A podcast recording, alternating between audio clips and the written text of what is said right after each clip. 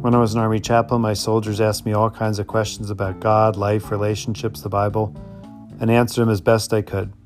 They also called me Padre. Welcome to the Dear Padre podcast. I'm glad you're here today.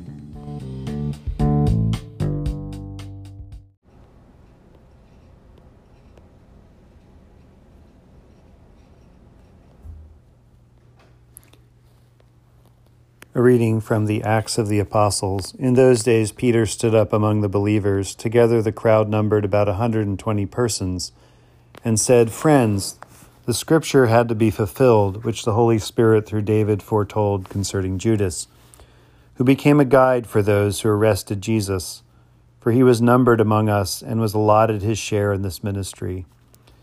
Now, this man acquired a field with the reward of his wickedness, and falling headlong, he burst open in the middle, and all his bowels gushed out.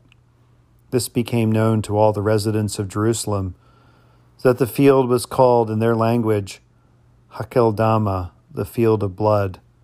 For it is written in the book of Psalms, Let this homestead be desolate, and let there be another one to live in it, and let another take his position of overseer. So one of the men who had accompanied us, during all the time that Jesus went in and out among us, beginning from the baptism of John until the day when he was taken up from us, one of these must become a witness with us to his resurrection. So they proposed two Joseph called Barsabbas, who was also known as Justus, and Matthias. Then they prayed and said, Lord, you know everyone's heart. Show us which one of these two you have chosen to take the place of the, in this ministry an apostleship from which Judas turned aside to go to his own place. And they cast lots for them, and the lot fell on Matthias, and he was added to the eleven apostles. The word of the Lord. Thanks be to God. One of the reasons it's there's some difficult pr- to pronounce words in the New Testament, especially in the book of Acts, is that we're working with a couple different languages here Aramaic, Hebrew, um, and it all kind of gets blended together in the book of Acts as they are transitioning from a church that is primarily Jewish people that were conversant in Hebrew and Aramaic to non Jewish people or Gentiles. Again, that's a Jewish term uh, for people that are not Jewish people from other places like Corinth and Athens and Macedonia and other early Christians, Antioch, some other places, they wouldn't have called themselves Gentiles unless they were in a synagogue or in some kind of Jewish context. They would have called themselves Macedonians or Corinthians or um, wherever they were from. Every group, people group, thinks of themselves as the people as the main the main uh, the main stream or, or whatever however you see that. And other groups are called the other.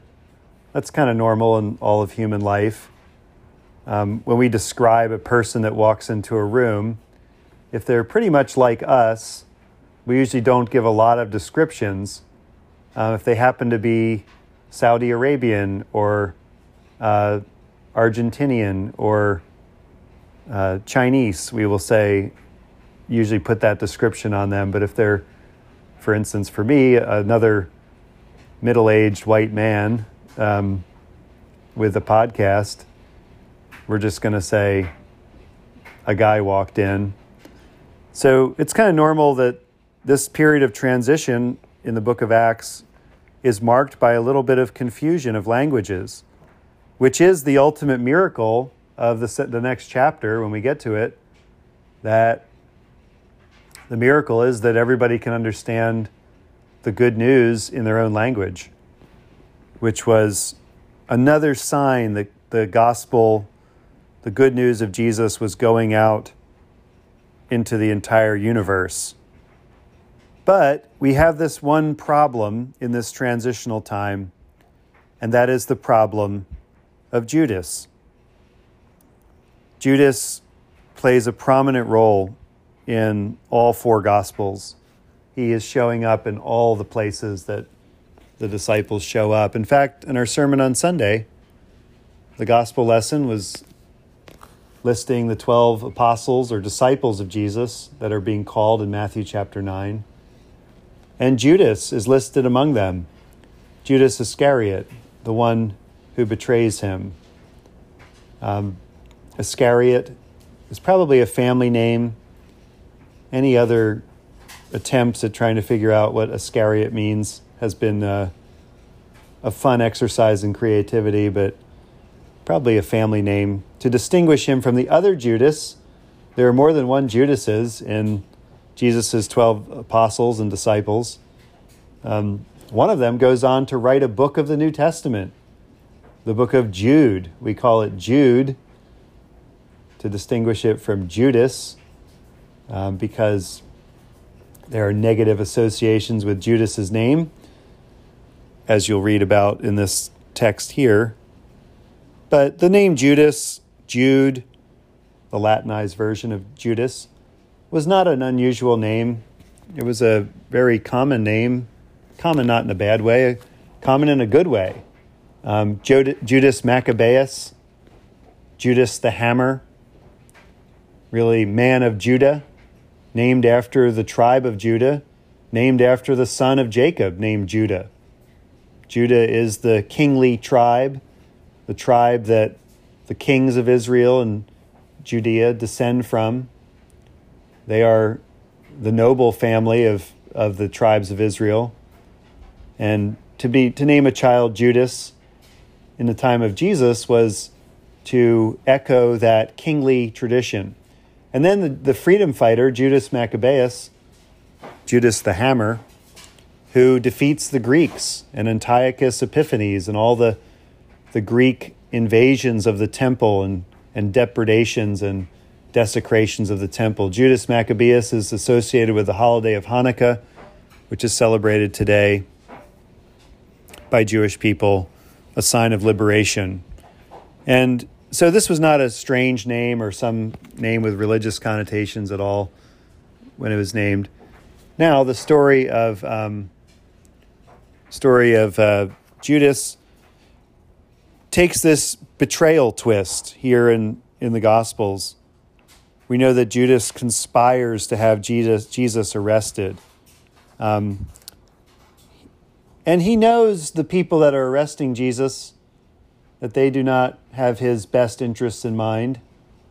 Um, and so, in some ways, Judas knows what he is doing, that he is delivering Jesus over to his execution perhaps, although he doesn't quite know everything, it says. And here, the other disciples who are also betrayed by him, they are just as much betrayed by Judas as, the, as Jesus was, in that they did not know what he was up to. And so we have another list of the disciples in the first chapter of Acts. And this list um, does not include Judas Iscariot. The list in Matthew does. And since all of you were listening with rapt attention on Sunday, you heard that I found, found it quite interesting that Matthew, written long after the death and resurrection of Jesus, long after the betrayal of Judas, still includes uh, Judas among the disciples. He is an essential part of the story. But here, here they are, still in this upper room, about 120 of them. I like the approximation 120. This is the entire church 120 people. That's it. That's all there is. Not 125 or maybe 100. It's about 120, so it could be 125 but not 130, not 140, not 200. You can fit 100 people, 120 people, um, you know, in like two school buses or so. You can, um, that's not a lot of people, but it's enough. It's enough. And there they are, all together. And Peter is there among these believers. That's what they're called, or brothers. Brothers is an inclusive term for men and women because the list just tell, told us that Mary is there. So the, the brothers, Adelphoi, where the word Philadelphia comes from, brotherly love, the city of brotherly shove, as they always say. Peter gets up and addresses them Friends, the scripture has been fulfilled, um, spoken through David concerning Judas. David is of the tribe of Judah. And here he is connected with Judas again. That this was prophesied. They also talk about Judas's untimely death. And it's hard to actually know what happened to Judas um, completely. It says, This man, it, it doesn't name him again, almost like they don't want to say his name. He acquired a field with the reward of his wickedness. So the money that he threw back at the leaders who had given him the money, he gave the money back, threw it at their feet. Um, the reward for his wickedness, the 30 pieces of silver, the price of a human life, fairly consistent throughout time. Very little inflation on the price of a human life when it comes to silver. This is about the price that Joseph was sold into slavery for um, 30 pieces of silver. He gives the money back, throws it back, and then he goes and they buy a field. They buy a field with this money. And it says he fell headlong. He fell headlong. He burst open in the middle, and his bowels gushed out. Um, this is probably an allusion to hanging and the bitter end of Judas. Um, nobody's death, no matter what they've done or why they did it, is something to celebrate or rejoice in.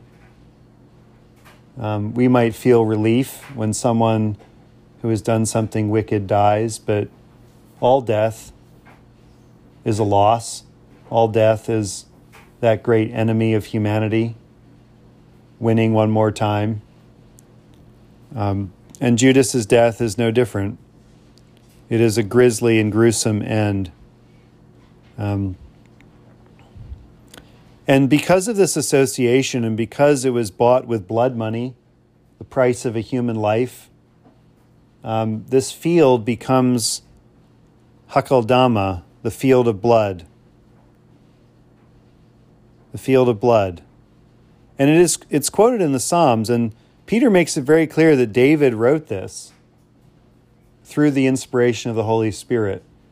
Now, modern scholars will tell you that the Psalms were probably not written by David, or most of them weren't. But here, um, Peter says that they were, at least the ones that he quotes. Let his homestead be desolate, let no one be there to live in it. Um, let another take his position of overseer. These are part of the imprecatory or cursing psalms. Um, and this is how they applied it to their situation. I think the Psalms have a power to speak to us in our moment of need in a way that other texts of Scripture don't. There is a raw emotion in the Psalms. And this is what these apostles are feeling on that day. Um, Peter is feeling this. And so, this association with the Holy Spirit speaking to them through the Psalms is something they needed so they could move on, so they could get on with the calling that Jesus had called them to. It's not easy to move on when there's been a betrayal, when there's been a loss, when there's been a death. It's not easy to do that. And yet, that's what Peter is encouraging these 120 Christians to do that they have to let go of Judas. They have to move on. They have to get um, someone to replace him. And so um, they pick Matthias. Matthias is chosen by Lot and added to the 12.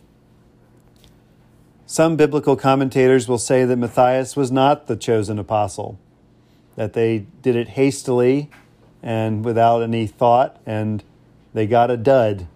And he wasn't the 12th apostle. The 12th apostle was Paul, later, who shows up in the book of Acts. But I think he was the 12th apostle.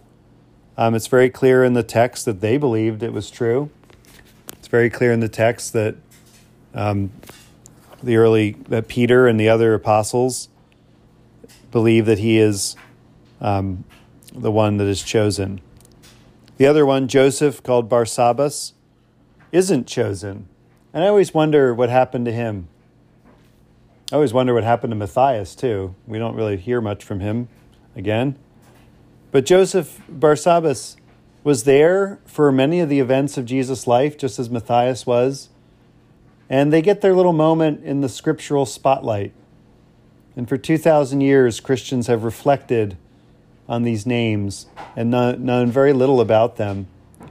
And this is what it is to be a Christian um, it is not to be Peter, it's not to be Judas, it's not to be Andrew, but to be a follower of Jesus is to be Joseph or Matthias.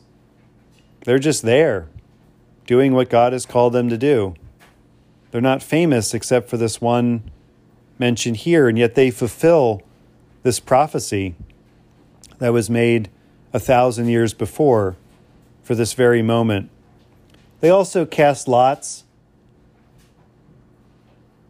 They, uh, the origin of the word dice is the origin of the term clerk, cleric, clergy.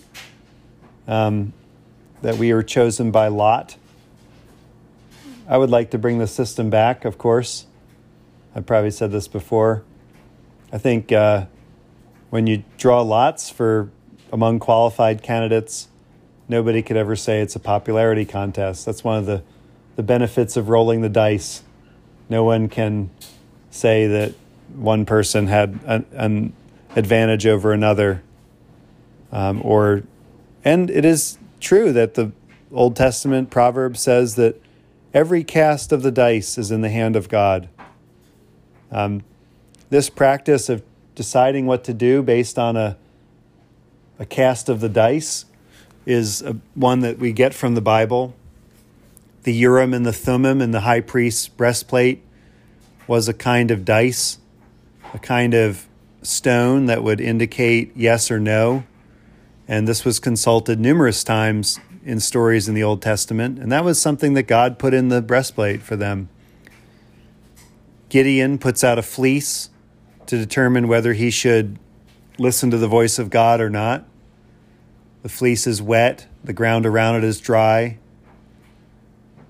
I heard someone four days ago tell me that they judge whether it rained or not by how soaked their front porch mat uh, was. We are still putting out fleeces today, and to see if it rains or not. And here, the choosing of Matthias by the the lot is a definitely part of biblical tradition and something that existed um, further down through Christian history as well. Again, like I said, the origin of the term clergy, clerk, um, going back to the word for dice that is rolled to determine who ought to be ordained from among a pool of qualified candidates. And so, um, and Francis, um, St. Francis, is probably most famous for his devotion to poverty. Um, when we look at his life, it's not so much about the animals as it is about his holy poverty, his insistence on poverty um, for everybody, not just for himself. And at, on his deathbed, he is um, giving away his one last cloak, and they have to find another one for him to wrap himself in as he lays, die, lies, lays dying. Um, always giving everything away, didn't want to possess anything, own anything. And he got that from a time that he rolled the dice. He went to a church and found the gospel book and a priest, uh, or he, I'm not sure who did what, but they open the book three times, puts his finger down, and whatever the gospel says, he was going to do. And it land, his finger landed on Jesus saying, Go sell all you have, give to the poor, and you'll have treasures in heaven.